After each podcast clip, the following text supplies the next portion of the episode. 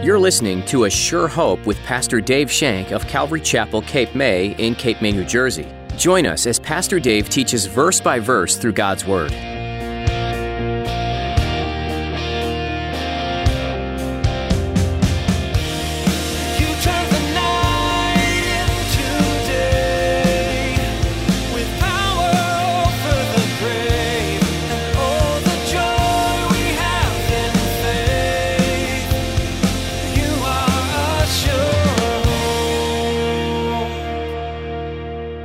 Takes a dim view of division. If you don't believe me, ask Dathan. Ask Dathan what happened to him when he pulled away the children of Israel and around the golden calf they had a great wild time. And when Moses came back, actually the ground opened up and swallowed Dathan, Dathan down. So God takes a dim view of those who would divide his sheep of those who would come in and cause division. God takes an extremely dim view of that. In today's message, Pastor Dave will remind you about how God feels about division within the church. Division within the church can look a lot of different ways gossip, lies, and deceit, and there are those who will try to bring these things into the church. Be watchful and beware of such people who would divide the church. Now, here's Pastor Dave in the book of 2 Samuel, chapter 15, as he begins his message Rejected by man, redeemed by God.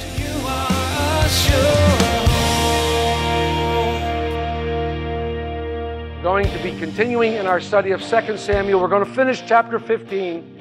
We're going to look at verses 24 through 37. So we studied through chapter 15, first 23 verses. And it seems that Absalom turned the hearts of the men of Israel against his father David. Absalom is becoming a scoundrel, and he is doing his dirty deed amongst the men of Israel, and he's wooing them to him.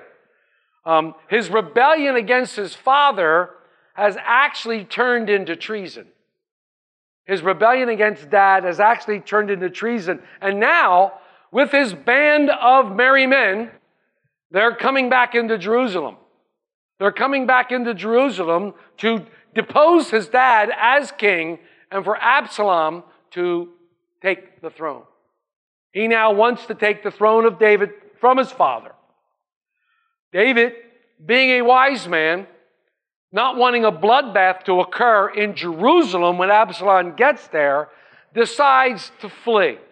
He decides that he's going to leave Jerusalem behind, give it to Absalom. He's going to move out of Jerusalem. He's going to take his family, and anybody who would like to go with him is open to travel with David as they now leave the city, the city that bore his name, the city of David. He's leaving it behind. And this is a sad time for him. Very, very sad time for the nation Israel. For once again, the nation is at odds with each other. Once again, although the nation isn't divided into two nations as they once were, but now they're divided internally, where there is Absalom and his men, and those who are loyal to David. So there's a great division in the nation once more. You know, I was thinking about that, and God hates division. God takes a dim view of division. If you don't believe me, ask Dathan.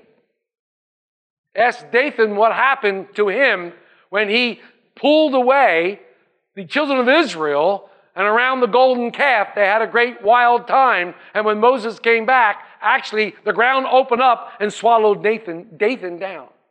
So God takes a dim view of those who would divide his sheep of those who would come in and cause division. God takes an extremely dim view of that. But this is the second time now that David has to flee for his life.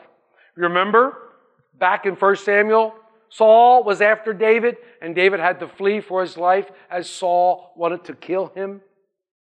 Years earlier, he sought him. Now David was fleeing from his own son. David's house was divided just as Nathan prophesied in 2 Samuel 12. David's house was divided. Remember, the prophecy is the sword won't leave the hand of his household. The sword will always be on that. But although everything seemed to be spinning out of control, everything seemed to be going hither and thither and wherever, David had a sense that the Lord hadn't left him. David had this sense about him, and he felt the Lord's presence all along. He felt the Lord's presence about him. David again was once again forced to trust in the Lord and the Lord alone. It would be the Lord that would deliver him from the hand of his enemies. It would be the Lord that delivered him from the hand of his own dear son. It would be the Lord either restore him to the kingship, to the throne, or destroy him completely. It was up to the Lord. And again, as I sat here and thought about this, sometimes it's good to be in a place when you're forced to trust in the Lord. Sometimes it's been it's good to be at a place like that. I don't know how many of you trusted in yourselves, but I sure have. I trusted in my good looks and my good brain. Don't be laughing when I say good looks. I trusted in my own self many, many years, and it got me absolutely nowhere.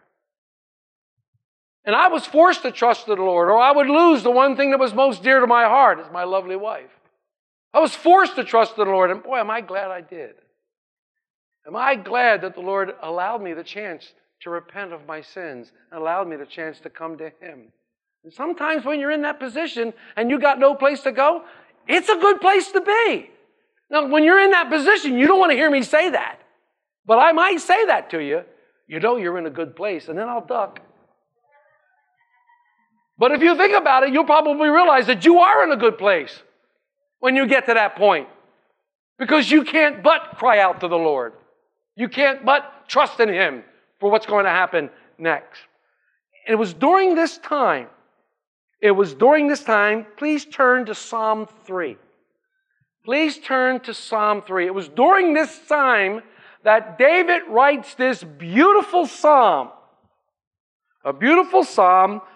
It's entitled, man put a title on there called The Lord Helps His Troubled People. And if you read the footnote, it says a psalm of David when he fled from Absalom, his son.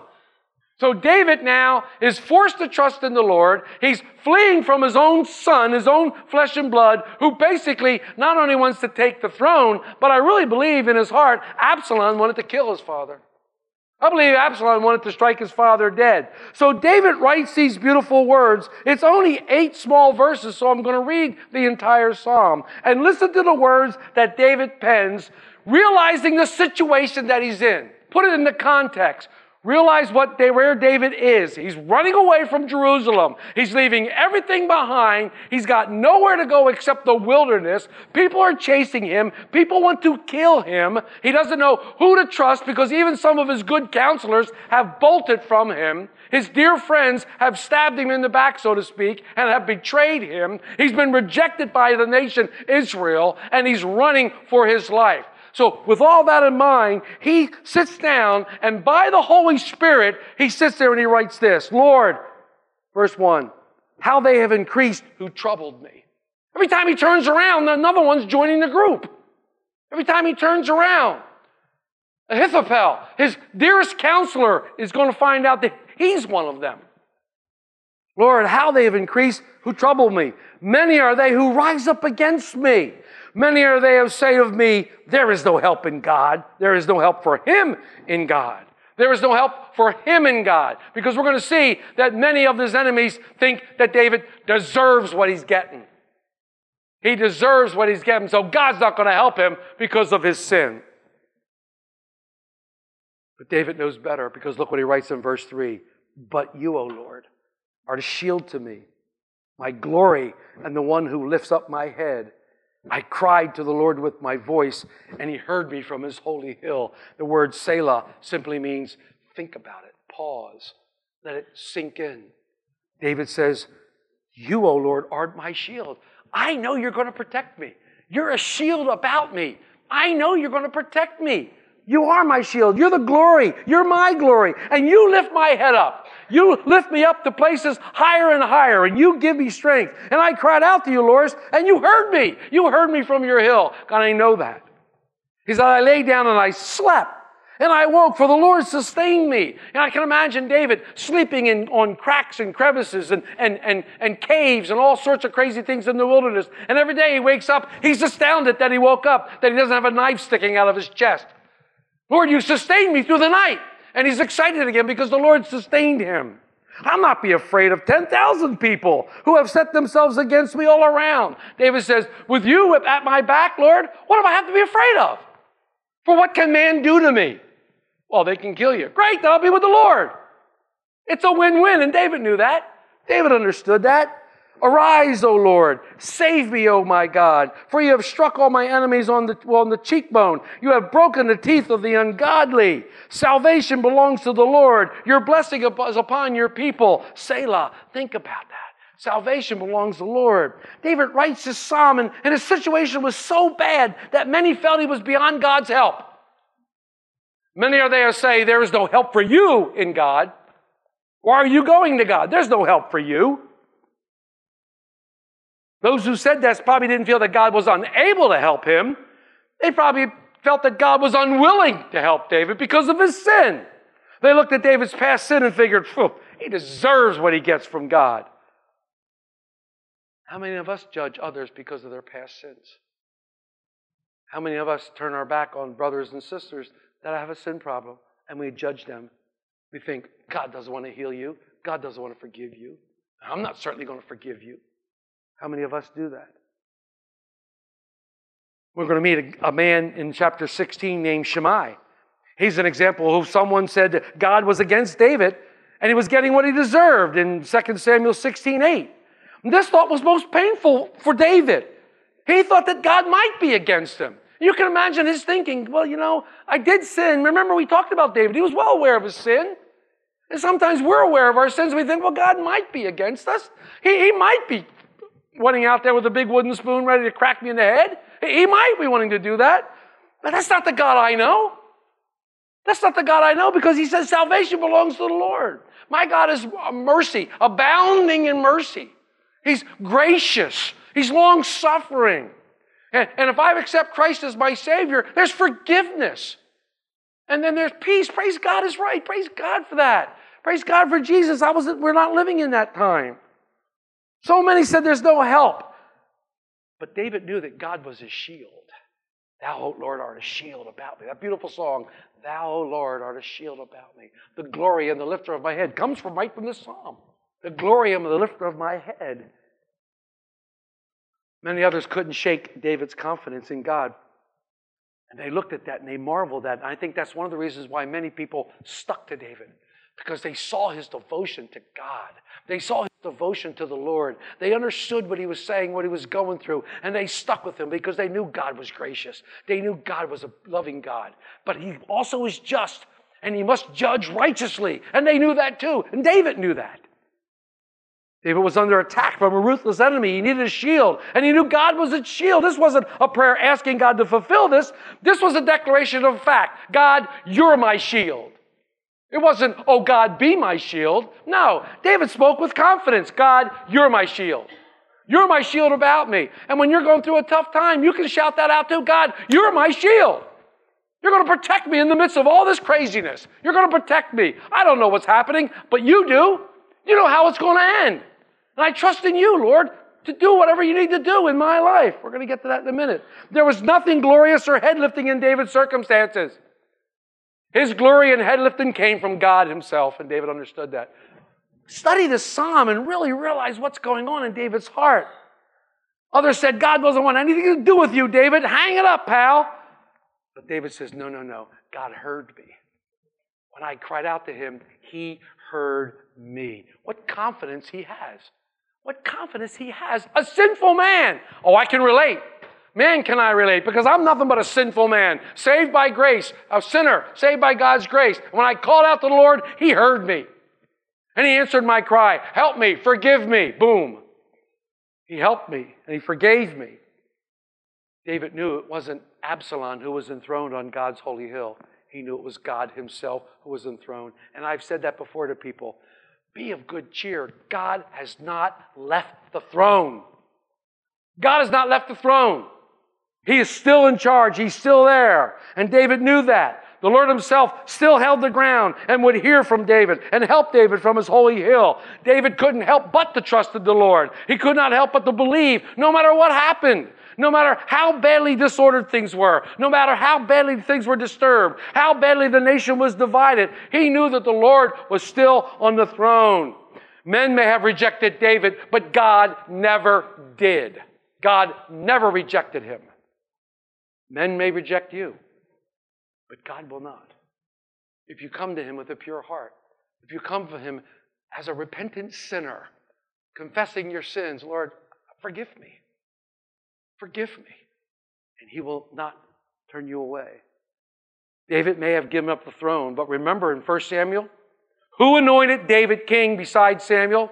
God. God anointed David king. God was the one, and only God could take the crown away. Man cannot keep nor control that which is not his. The crown was God's to give, and it was crown, uh, crown was God's to take.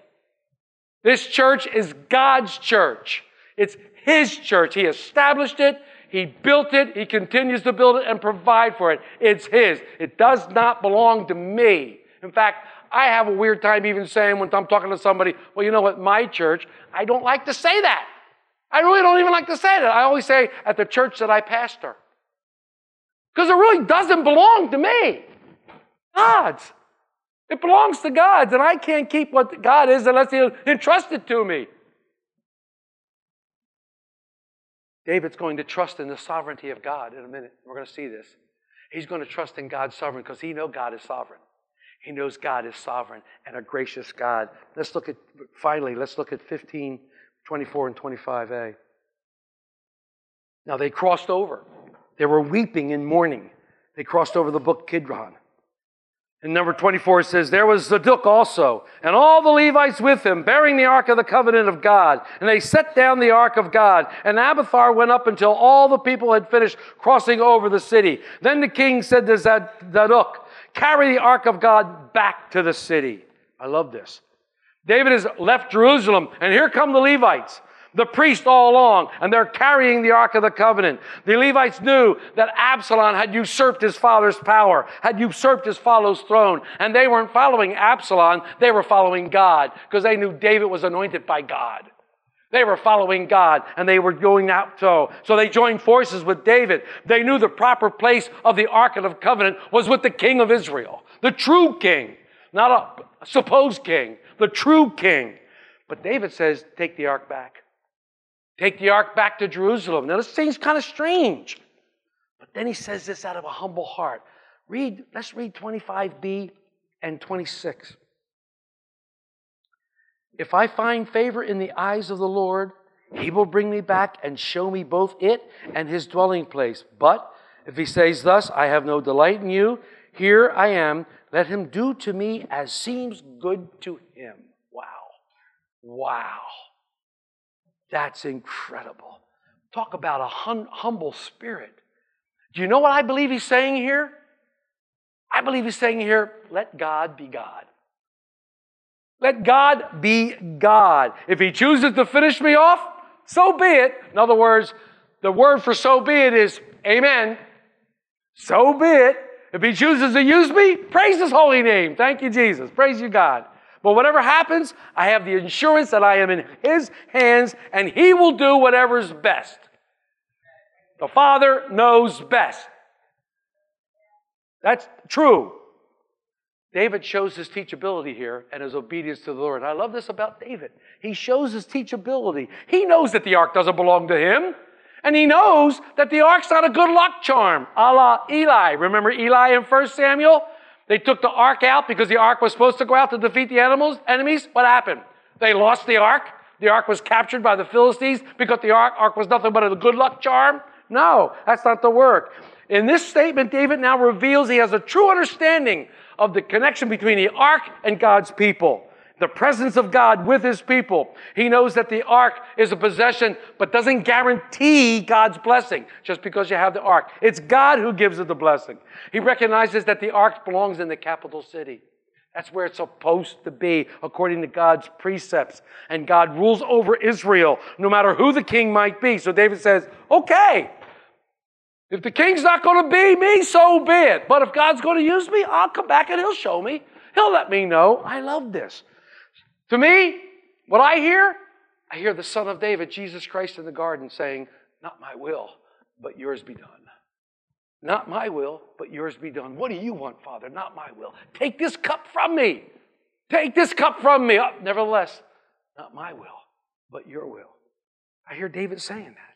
Not my will. 27 and 28, the king said to Zadok the priest, Are you not a seer? Return to the city in peace, and your two sons with you, Ahimaaz, your son, and Jonathan, the son of Abiathar. See, I will wait in the plains in the wilderness until word comes from you to inform me. You're a prophet, aren't you? Well, go back and wait. And tell me what's going on back there. Tell me what's happening. So he's planning spies. David had a great network of spies the first time he was in the wilderness, and now he's planning this network of spies this time. He had hoped that these priests, now, these guys probably shared the high priesthood. These guys probably shared the high priesthood. That's why they could carry the ark. But they were going to be messengers about what was happening in Jerusalem. Look at verse 29. Therefore, Zadok and Abiathar carried the ark back, carried the ark of God back to Jerusalem, and they remained there. Man, you gotta love these guys. You gotta love these guys. David says, No, the ark of the covenant belongs in Jerusalem. It represents God to the people. That's where it being, no matter who's king. And these guys, these guys looked at David and said, Okay, wow, what faithfulness. What awaited them in Jerusalem? They had no idea. They had no idea how they were going to be treated by Absalom. For all they knew, they could be killed. They didn't know what Absalom was going to do to them. They could have been, they could have been enslaved, forced servitude. They could have been all kinds of things. But they also knew that God was in their presence. They carried in the Ark of the Covenant. And they were not following God's plans, per, uh, David's plans per se. They were following God. They were following God. They were true to God and God's servant David. Man, these are the kind of friends you want. you want friends like this. You want friends like this. The ones who stand by you through thick and thin. The ones who don't judge you. The ones who are with you during the good times and the bad times. You get a lot of guys and people who come around and they'll praise the Lord with you. Hallelujah, brother. Hey, great time. Slip and fall and see how many stay there. See how many stay there. Then you can really judge your true friends. I want friends who are going to encourage me, not drag me down. I don't need to point out anybody to point out my sin. Trust me, I know my sin. I know, and I need to give it to God. I need someone to lead me to Jesus Christ so I can confess my sin to Him. Remember, remember I said one time, I, I, I don't know if you remember this or not, but I used to say about my dear friend Dave Coyle. He and I talk a lot. We try to talk at least once a week, sometimes more. And he's my dear friend. I talked to him just yesterday. But when he's down or when I'm down, we try to center each other on Christ. We center each other on Christ. He'll hear something in my voice and he'll start, now, now, get back to the Lord. Let's look at this through the Lord's eyes. And I try to do the same from him. That's what a good friend does.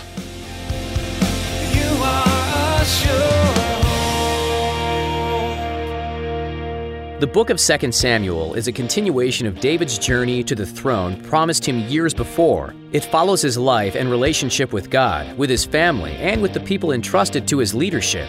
David has much to teach you, and we encourage you to continue studying this Old Testament book. If you missed any part of today's teaching on A Sure Hope, or if you'd like to listen to additional teachings from Pastor Dave, visit ASureHopeRadio.com today. Maybe today, as you were listening, you found you have some questions about faith and maybe even about salvation. We'd be happy to talk with you and provide some resources to answer your questions and start you on a journey that will change your life for the better.